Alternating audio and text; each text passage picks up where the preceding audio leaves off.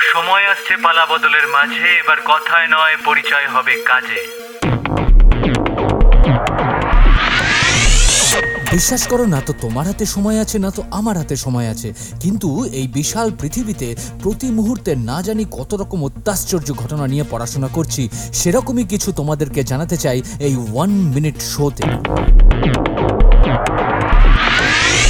Nineteen সেঞ্চুরির একেবারে শেষ ভাগের দিকে কিন্তু বল পয়েন্টের কনসেপ্ট ছিল।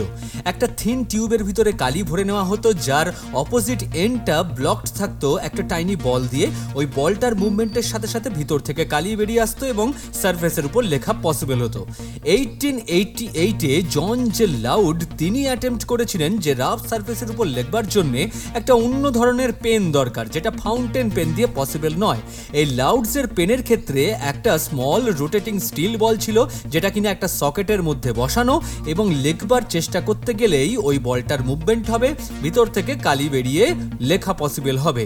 ধীরে ধীরে নানা রকমভাবে পরীক্ষা নিরীক্ষা চলেছে এবং সাকসেসফুলি পেটেন্ট নেওয়ার পর বিজনেস শুরু হলো বল পয়েন্ট পেনের নাইনটিন ফর্টি ফাইভে বলস পেনগুলো কিন্তু বিক্রি হয়েছিল একটা সার্টেন অ্যামাউন্ট যেটা তখনকার দিনে ভীষণ huge twelve dollar per piece তোমার সাবস্ক্রাইব আর শেয়ার করাটা কিন্তু ভীষণভাবে এক্সপেক্টেড একদম ভুলে যেও না।